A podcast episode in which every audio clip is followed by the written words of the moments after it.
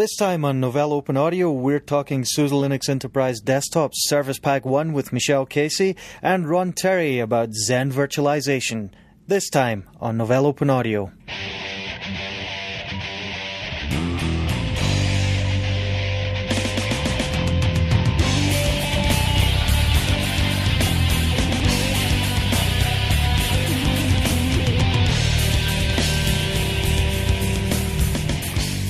Welcome to Novell Open Audio, the podcast that connects the Novell user community with what's going on inside and around the Novell universe. I'm Randy Goddard. And I'm David Mayer. On this podcast, we have Michele Casey talking with us about SUSE Linux Enterprise Desktop 10 Service Pack 1. Dave, we, we had a great time in that interview. What'd you think? We learned all that's coming that's new. There are some nice new features in the service pack, support for new hardware. Let's hear from Michele.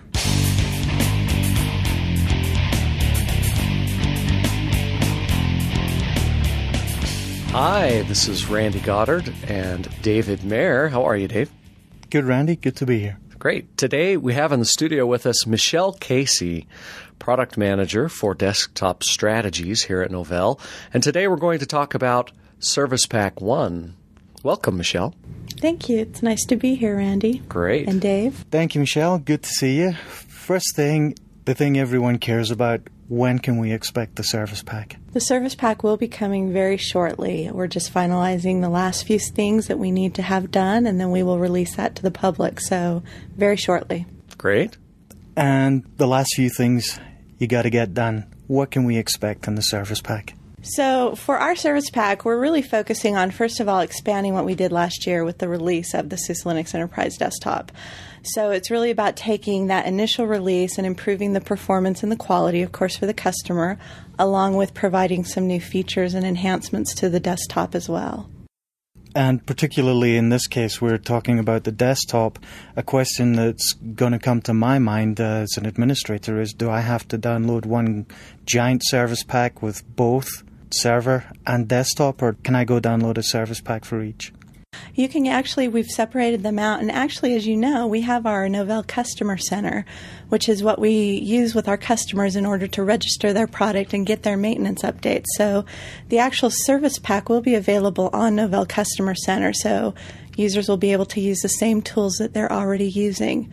So to, to clarify that, Michele, then with these tools that you mentioned that we're using on the desktop, of course, is the Zen Updater applet and it will display when new features or new patches are available. So, will the service pack then show up as a new item that's available, or will all the individual pieces of the service pack show up as available? Well, I think what we want to really direct our users to do is, first of all, take a look at our documentation and our release notes. Um, there are some things that they want to consider, especially if they're using any of the ATI or the NVIDIA graphic cards.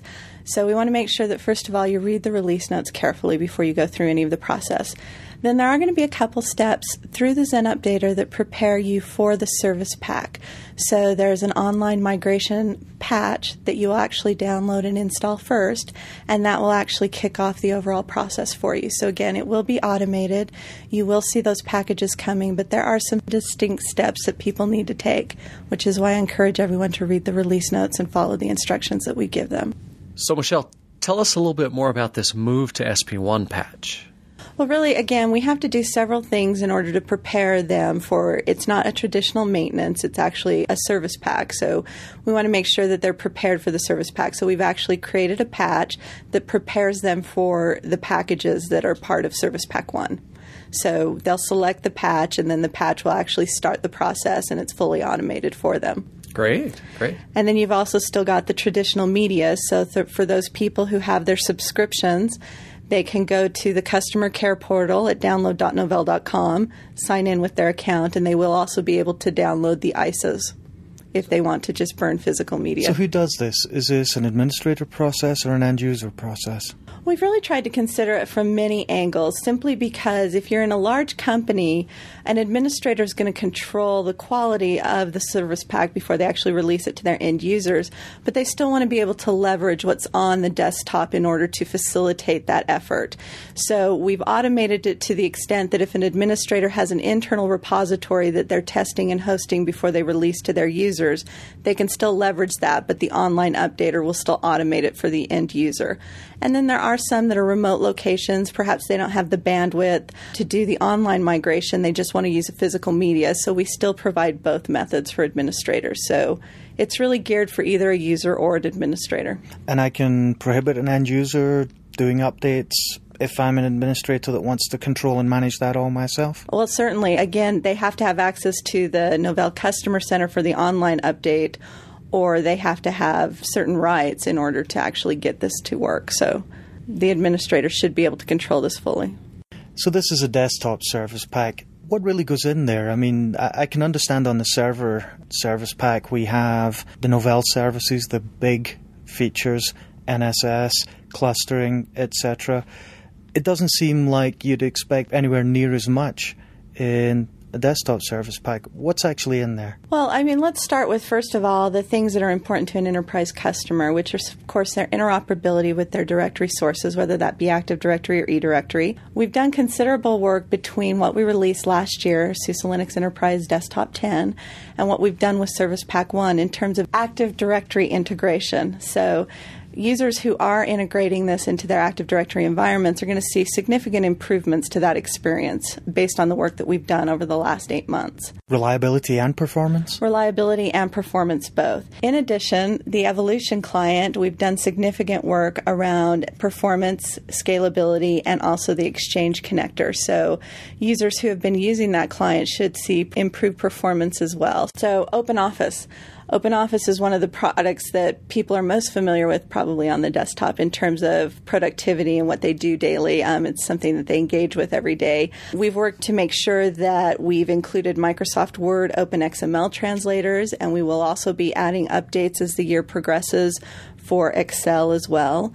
So we're making sure that we keep that compatibility story between customers who have both Open Office and a need to open files that come from Microsoft Office. In addition, we've done some great things with the Impress product where, especially if you do a lot of presentations, you can actually sit with your notes displayed to you on one screen with the actual slideshow presenting to the, your audience. So, you know, we've done a lot of work around that. And of course, we continue to evolve our support for VB macros and things of that nature on the Open Office Productivity Suite. So I think our users will be very pleased to see the advancements that we've made with Open Office as well. And in addition, we are uh, updating Mozilla Firefox to 2.0 in keeping with what's going on in the open source community, making sure that we're providing browsers that are secure and safe for our end users. So that's another reason that people should be interested in what we've done between SUSE Linux Enterprise 10 and now. And there's some really good points in there. Generally speaking, particularly in the server products, new features are not something that tend to appear just for a matter of uh, stability. But in this case, on the desktop, we got a whole host of new features coming in the service pack. Right. We do try and keep the stability. Again, we are a common code base, so we do try and, you know, make sure that everything that we're doing does not compromise the stability of the platform itself. But you're right. On the server side, it's more about, you know, just improving performance, enhancing performance. For us, it's more about continuing our innovation and making sure that we're still providing things that are relevant in the market today to the end user from the desktop perspective. But again, we're still leveraging the partnerships and the things that we do on the platform itself, like hardware enablement for new hardware. So we're able to basically partner with our server side and make sure that the latest hardware does work with the desktop as well. So, with all of this new hardware support, Michele, do we now have support for Intel's Santa Rosa chipset? Yes, we have been working with Intel closely to make sure that their latest hardware releases are supported with our platform. So our customers will be able to expect that from us. That's great. So I'm curious, Michele, at what point, after having fixed all of the defects that we have and added these enhancements, in the beta cycle, at what point does product management finally say, enough, we're stopping the beta, this is Gold Master, we're ready for release? Well, that's something that's really set up early on. We try and, and get our schedules ironed out to include what's a fair and reasonable beta period and where should we start to expect that Gold Master is ready. So that's something that we put into our overall planning. I wouldn't say that we have an actual formula for that. We kind of have to gauge where we are when the beta start and what kind of feedback we start to receive from customers when the beta begins because we do want to integrate as much customer feedback as possible into the final distribution but we do have to walk the fine line of at that point, you know, there are some things that we can do and there's some things that we can't. So if something is considered critical by, for example, the community or our beta testers, is that something then that would influence a potential slip date in order to have Goldmaster postponed to address that critical need? Oh, absolutely. I mean, we do have to listen to our audience. They are the people that are purchasing our products and services. So if they bring to us a critical issue that will basically keep them from deploying our solution, we have to evaluate if that can be accommodated. And if so, we will make the necessary adjustments to do it. Great. And the conclusion we could draw from that then is that the fact that you are as good as ready to release means that we're not in a situation where someone is banging on the door saying, You've got to fix this. We're in a position where we're relatively stable with customer feedback. Right, exactly. We're very stable and we're just finalizing and preparing for that final release. So, so what happens the day after release? Do you immediately oh, start I take fixing? the day off. So, so the day after that, do you immediately go into SP2? We go into several things. We start certainly evaluating what things are coming in from the community and from our customers. So we go into maintenance mode for SP2. We also have sometimes interim releases between support packs if there's a critical issue found and we have to release a, I believe they're calling them PTF file. Those are things that are evaluated and things are placed on the maintenance channel as we go. So we don't necessarily wait for the next major release of a support pack to provide additional updates. That's what's the beauty of Novell Customer Center is that we can post that and give it to our customers as soon as it's available. So but it does go into support pack 2 planning and then also the next generation of the desktop product itself. And speaking of the next generation, what sort of things uh, are on the docket? What can we expect? What can we look for and hope for with Service Pack 2? For Service Pack 2, again, we'll probably start moving more towards just stability in the platform, performance and stability, defect fixing, things of that nature. We'll have to evaluate new features as they come in. We certainly don't want to keep a trend of, you know, inundating customers with a lot of new features, but you can continue to see evolution of the Open Office product suite, Firefox, and evolution. I think it'd have to be said that one of the great advantages with components like OpenOffice is the update cycles, including major feature, is much faster, much more aggressive without sacrificing quality than you would get with commercial proprietary products. Oh, exactly. And that's the beauty of the community model. And we've got a lot of different people looking at Open Office and contributing to the project, along with we have a dedicated team here at Novell that works exclusively on Open Office. So you know, there are going to be rapid advancements and new features and implementation around that product, and we want to make sure that customers are able to take advantage of that. All right, but I think every end user out there cares about are you going to turn on wobbly windows by default? no, we still leave that up to the users. Um, there are, you know, there are some people that enjoy the desktop effects, and there are some people who actually don't even have the hardware to support it. So, you know, we don't have it on by default. We allow people to choose whether or not they want to enable it and we leave that choice up to the user. So we'll continue to leave the choice up to the user. Okay, so what else is new? Some new features we've implemented in Service Pack 1 would include things such as a disk space usage utility. So if you're running out of disk space, you're wondering where all your disk space is going, you can launch this utility and it will actually go and evaluate your hard drive and give you a graphical representation of the disk space that's being used. And of course, we've got to mention that all of us have, yeah, all of us have been doing this for a while. We've got DU-H, but uh, we're talking about a graphical utility. We're talking about a graphical interface that's easy to use, easy to view, right. easy to find. Great. What else? Some other things, um, a new menu editor. So, for enterprise customers who've really wanted to customize the application menu, where they perhaps have their own applications that they use as a company, or they want to change the order in the application menu or customize it in some way, maybe even possibly removing certain things. We've actually got a new utility that's included in Service Pack 1 that allows them to do that. And I understand you're encouraging thieves to chop the fingers off people they steal their ThinkPads from. Uh, yes.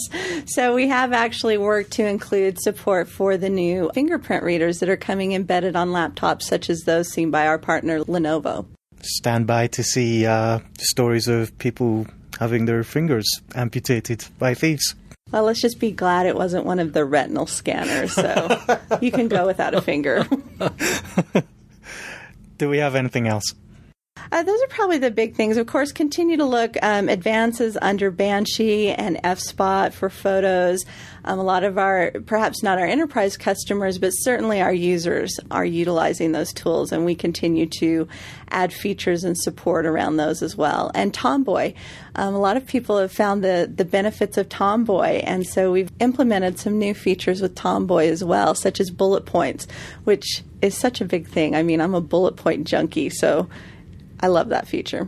Great. Oh, and one more thing. I encourage people to take a look at our new international clock applet that we have on the desktop, which, for those of you who have to set up conference calls in multiple time zones, you can actually set up your time zones and easily view in your clock what time it is at any given point around the world. So I encourage people to take a look at that because I think it's a useful tool. Cool new clock. Who could live without it? Cool Michele, little calculator. thank you very much for joining us today.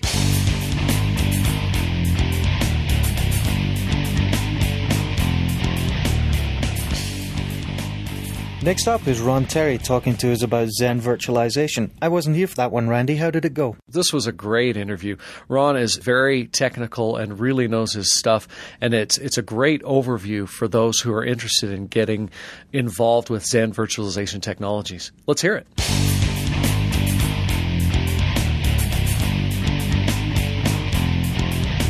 Okay, today in the studio, uh, Randy and I have Ron Terry, who's one of our ATT Advanced Technical Training engineers, and we asked Ron to come in and talk to us about XEN or Zen virtualization that's uh, in and going to be enhanced in uh, SUSE Linux Enterprise Server 10 SP1, which is just about ready to ship. Ron, good morning. How are you? Good morning. Doing well. Randy, how's it going? Hey, Aaron. I'm well, thanks. So let's just jump right into it. What I really want to do is get a basic overview of what XEN is. So first, Ron, what is Xen and what is virtualization? Well, virtualization basically is the concept of being able to run multiple operating systems simultaneously on a single piece of hardware. Typically, when you talk about virtualization, that's what we're talking about. Most people probably have some exposure, I would imagine, to virtualization because of VMware and uh, these other hypervisors and virtualization solutions that have been on the market for years. Xen now is an open source virtualization project that was started, I don't know, a few years back, specifically around the concept of uh, paravirtualization, which I think we're going to talk about in more detail when we get through farther in the, into the interview.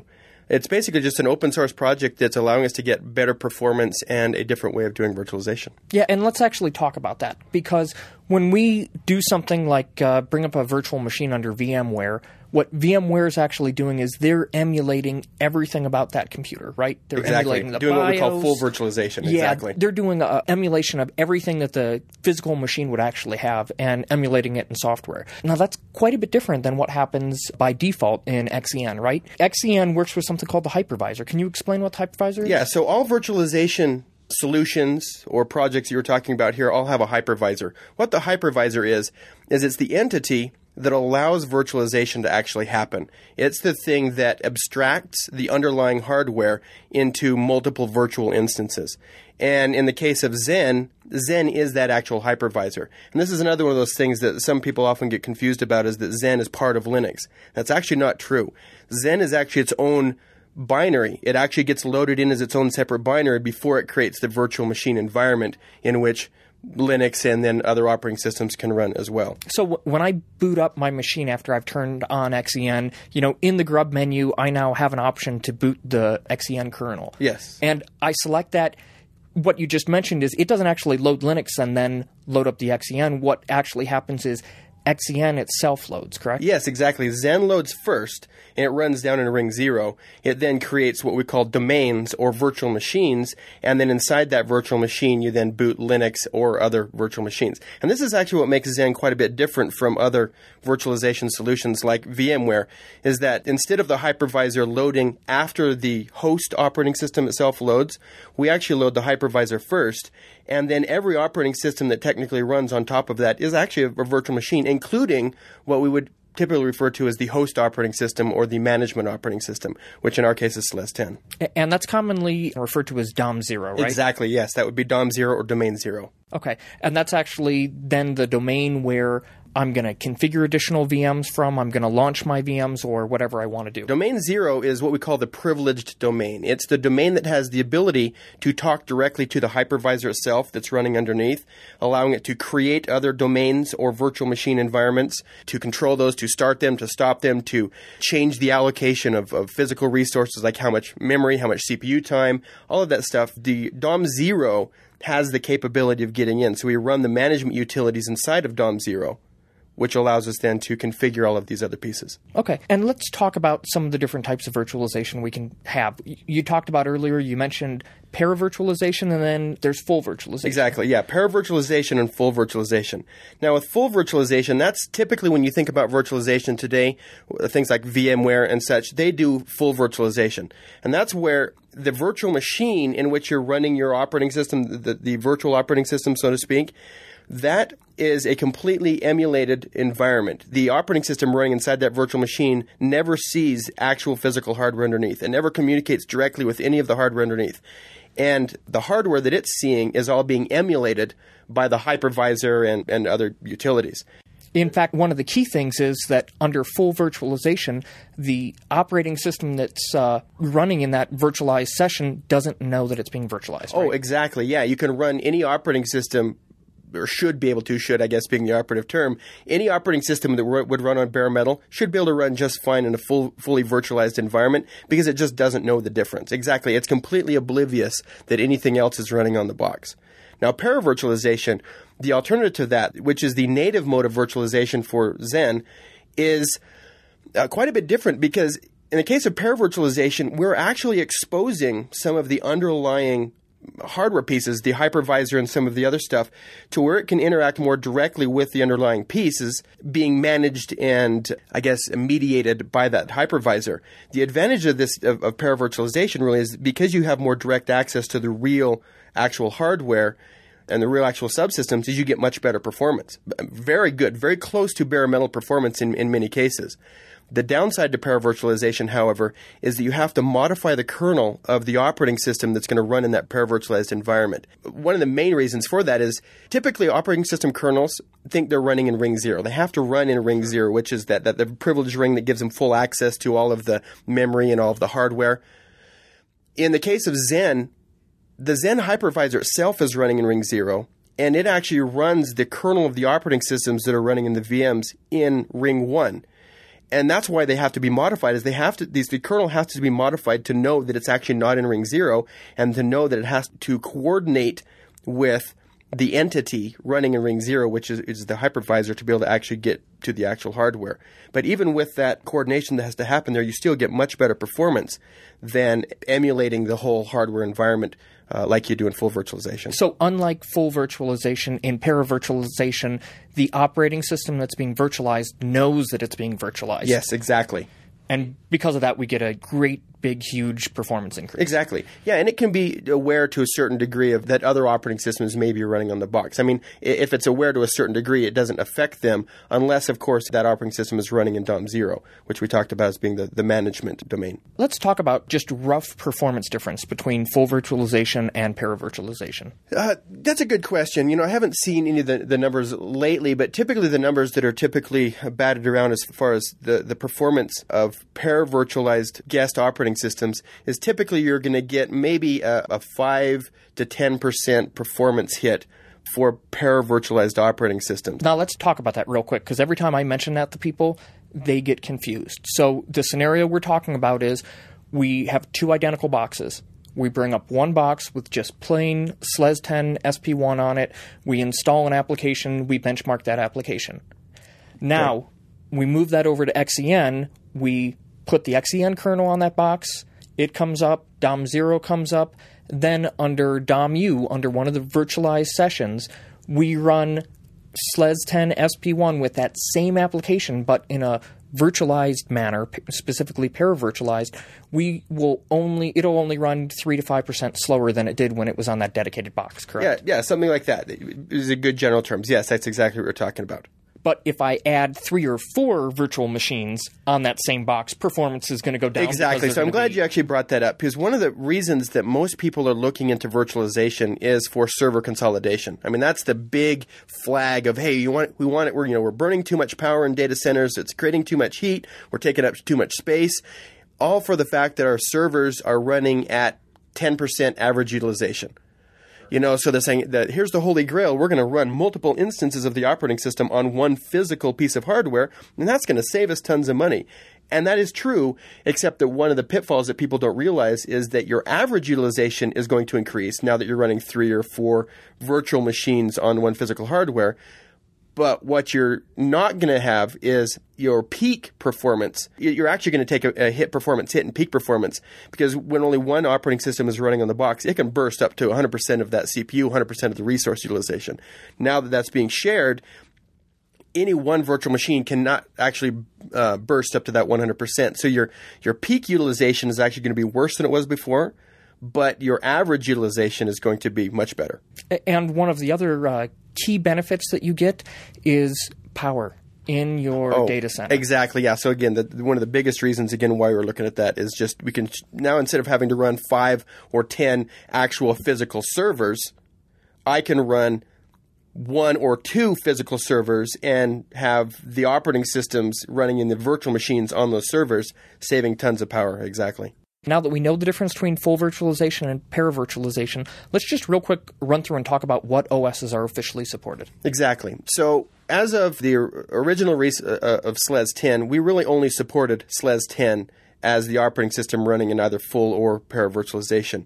Now, as of Support Pack 1 or SP1, we're not we're not supporting just SLES 10. We still support SLES 10, obviously, but in the case of paravirtual virtual machines, we're supporting SLES 10. We now will support SLED 10. SLED being the desktop product, we're actually shipping Xen with SLED as well, so you can run it in that environment. We're also supporting OES2 NetWare, also known as NetWare 6.5 SP7. It will run in a paravirtualized environment as well, as well uh, OES2 Linux, which is based on SLES 10 SP1. So those are the operating systems that we will be supporting in paravirtualized environments. In full virtual environments, we will actually support those same operating systems. Though I have to say, if you can run it in a paravirtual environment, you're really not benefiting at all running it in a full virtual if it'll run in para. So the suggestion is, hey, if it runs para, run it para, even though we will support it in full. Um, the big thing in full, though, is we allow you to run Windows now. And this is one of the big things is that we've always been kind of able to do this, but we haven't actually supported you running Windows. So now we're going to support you running Windows XP, Windows 2000 Server, and Windows Server 2003 in a full virtual environment as well. Also, we're going to be supporting Red Hat Enterprise 4 and Red Hat Enterprise 5 in full virtualization. Cool. Now, in the virtualization community, there are some buzzwords out there that we all hear, and they can be somewhat confusing to kind of a newbie or somebody who's trying to, to get into to virtualization. Maybe could you address a couple of those? You know, VT technology versus Pacifica versus you know PAE. We hear. You know, could, could you address some of the, these buzzwords? For Yeah, us, absolutely. So this is something that's important to bring up as well. As we talked about the concept of paravirtualization and full virtualization, Xen actually requires special CPUs to be able to run full virtualization. These CPUs have to support these new virtualization extensions, often referred to as VT extensions or, or VT instructions. The new CPUs being created by Intel and AMD both support these new virtualization extensions. Now, the funny thing is, is that AMD and Intel both do their virtualization extensions in two completely different and I would say mutually incompatible ways. I'd say incompatible in that the way that AMD does it and the way that uh, Intel does it are, are completely different. Xen, however, supports both of those methods of the VT extensions 100%. So it's actually transparent to the user whether you're using a VT uh, extensions on Intel or VT extensions on AMD. So in the case of Intel, they actually label theirs Intel VT is their um, tagline or their their, Their um, acronym. Their acronym. In the case of AMD, they call theirs AMD-V. It used to be known as the Pacifica extensions. Um, the Intel, I think, we used to was it Vanderpool. I think is what they were we called. They called theirs is the the AMD v, the VT stuff. Anyway, they've actually they kind of settled down on Intel is VT and AMD is the AMD dash V. Assuming for Intel that it means something like virtualization technology Yeah, or something probably something those like, lines. like that. Exactly. Okay. Now you brought up a couple of other terms there as well. PAE is actually not even related to virtualization at all, but it's good that we talk about it now to make sure we clarify that. So PAE actually stands for Physical Address Extensions, and it's a capability that Intel and then AMD built into their processors back when the 686 architecture first started coming around. And it basically allows a 32-bit processor to address more memory than just 4 gigabytes. Because the, the native 32-bit processor can only address up to four gigabytes of RAM, and even that's kind of funny because the truth is, if I have four gigabytes of RAM in a 32-bit machine, I'm still only going to get about 3.2 or 3.3 gigabytes because of how they had to do all the hardware addressing in the PCI space. So PAE allows you to address up to 64 gigabytes on a 32-bit CPU. Now this is actually important to understand though, because the Xen hypervisor itself comes in three different flavors, shall we say. There's a 32 bit, straight 32 bit version of the Xen hypervisor. There's a 32 bit PAE version of the Xen hypervisor and a 64 bit version. And when I say 64 bit, I'm talking x86 64 or the AMD 64 extensions. Intel refers to them as EM64T. It's it's not the Itanium stuff. So so 64 bit is, is the, the AMD Intel stuff. There's actually three different versions. And this is actually a good thing to bring up too because as of SP1, we now allow you to run 32 bit operating systems on top of the 64 bit hypervisor. Before this point, you were stuck to if I had the 32 bit Xen hypervisor, I could only run 32 bit virtual machines. And if I had the 32 bit PAE hypervisor, I could only run 32 bit PAE. And same thing with 64. Now that we've modified the hypervisor so that if you if you have 64 bit hardware, you can run the 64 bit hypervisor Xen hypervisor, which will allow you to run 32-bit operating systems, just straight 32 operating uh, 32-bit operating systems in full virtualization mode, but you can run 32-bit PAE and 64-bit uh, operating systems in paravirtual mode as well. Right on. Cool. And actually, there, there's one other thing that I want to point out that this is really a cool way to show off the power of open source. What's cool is Intel and AMD are really behind this because they love the idea that this is pushing their high end chips. Because of that, both AMD and Intel are contributing just a ton of code to the XEN open source project to make sure that everybody can take advantage of everything that they're doing on the chips because they're constantly updating the VT and the Dash V chipset all the time to make it better, faster, stronger. Now that we have our overview, Ron, and we've mentioned a couple of things coming out with Service Pack 1, can you expound on that a little bit? Tell us some of the new cool things that are coming out with SP1. Exactly. Yeah, I'll just kind of go down the list. We've already mentioned a couple of things, like the concept of running 32-bit operating systems on top of the 64-bit hypervisor. That's new with Support Pack 1. Another cool thing is that we've added a para-virtualized frame buffer device now, which allows us to have a video card in para-virtualiza- para-virtualized VMs, where we didn't have that capability before. Uh, we're actually now fully supporting migration or relocation, which basically means while a virtual machine is running, I can move it from one physical server to another physical server. That's now being That's supported. actually very cool. I can, from a command line, send a VM that's currently up and running. And first thing I can do um, is just the standard migration. When I do that, what it does is it pauses the VM. It then will send the memory footprint over to the other machine, mount that up, and you know the machine will have only been gone for however long it takes to copy that memory map. You know, 30 seconds maybe. They also have the ability to now do it live. So what happens when I do it live is we can have people, you know, hitting the box, doing video downloads, whatever, and I can migrate it from my box to your box live without end users even knowing. It's almost like a clustered operating system rather than just clustered data. Correct. Yeah. Cool. Very cool. Yeah, some other things that we're supporting now as well is we've actually changed up the management tools that we had in the original release of SLES 10. We only had one little YAST module that we'd use, and that would basically walk you through you know, creating, basically helping you to create a virtual machine. And, and once you got past that point, you really couldn't do much. We've actually replaced that now with three different utilities. That YAST module is basically just changed into one that helps you configure all of the appropriate software on your box for Xen to make sure you've got the Xen software and the Xen kernel and hypervisor and stuff installed.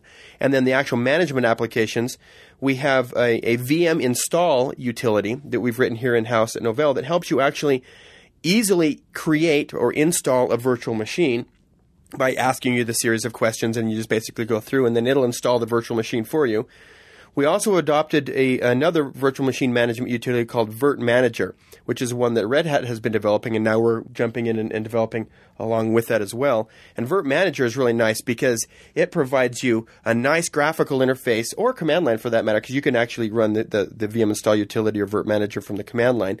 It provides you a nice graphical interface to show you the, the virtual machines that are running on your, your box, how to start them, to stop them. You can go and even change some of the configuration of the hardware in there.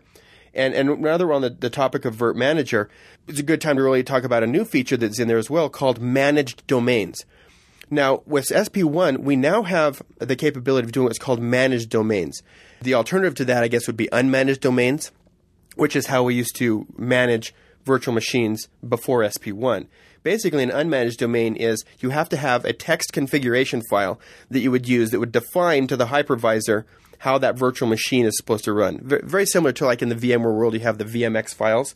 Yeah. We had the same type of thing here in what we now call unmanaged domains. It's just a plain text file that basically lists out a series of parameters that the virtual machine is supposed to look like. And then when you create that virtual machine, you basically feed that configuration file to the hypervisor and it creates the, the, virtual machine based on that config file. And that config file covers stuff like memory, processors, exactly, where the yeah. disk is located, all that. Exactly, all of that stuff. Now, with SP1, we use the concept of managed domains, which basically means instead of storing the configuration information in each of these separate little configuration files, we actually can now store the configuration uh, information for each virtual machine in a database called XenStore.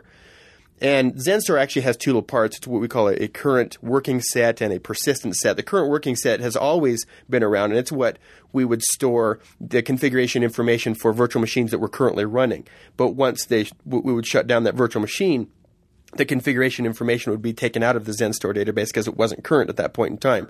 There's now a persistent part or a persistent set in the XenStore database that allows us to store the configuration information for virtual machines even if they're not running. So now with virt-manager, virt-manager works exclusively with managed virtual machines.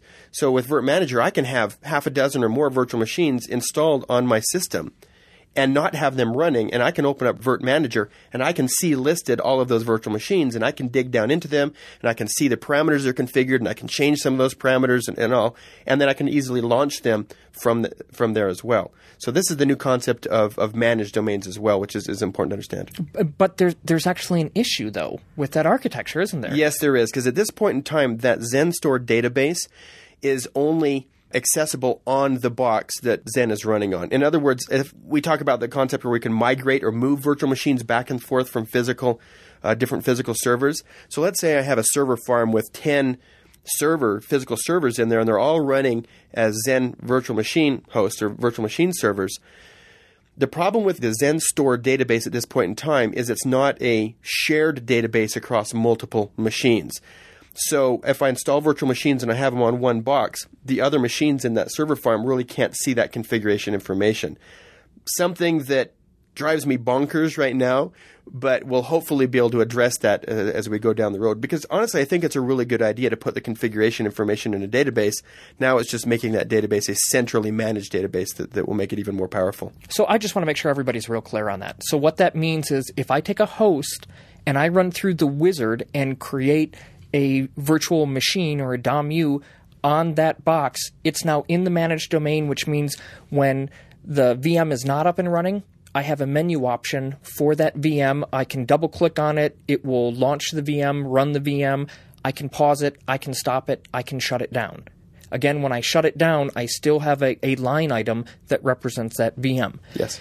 If Randy gave me a VM that I then want to mount on my host, but it's not one that I created locally, what happens is from the command line, I can very easily issue a command line to launch up that VM. Start it up. And Yeah. as soon as I start it up, it appears in Virt Manager. Yes. Because it's running right now and I can see processor utilization, I can remotely view it, I can pause it, and I can even stop it. But when I stop it, it goes away from the menu. So that's really the difference that we're talking about. between a managed versus unmanaged, and the last one you described was unmanaged. Now, it is actually possible to take an unmanaged VM and import that into the database. So, you say if Randy gave me or gave you that virtual machine, I could run a command line command that would basically take that configuration file and import it into that database, the XenStore database on that virtual machine server, Okay. and then it would actually show up in that list as being a managed VM. So we can do that. The problem just is is that that database exists only on a single machine.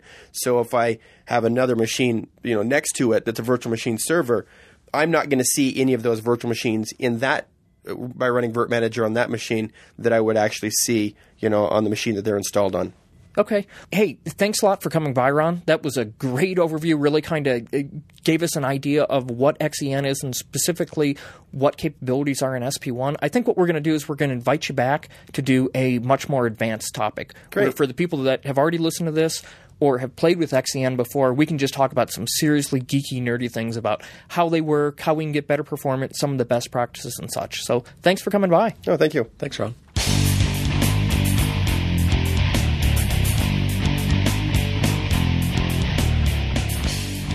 That's it for this podcast. Thanks for listening. I'm David Mayer. I'm Randy Goddard. Randy, let's hear the disclaimer. Remember that Novell Open Audio is brought to you by Novell Users International in conjunction with Novell Incorporated. Remember, most of our content is directed by our listener community, so please send us your requests and comments by leaving them at novell.com slash open audio or by emailing us at openaudio at novell.com. That's it for this time. We'll see you next time.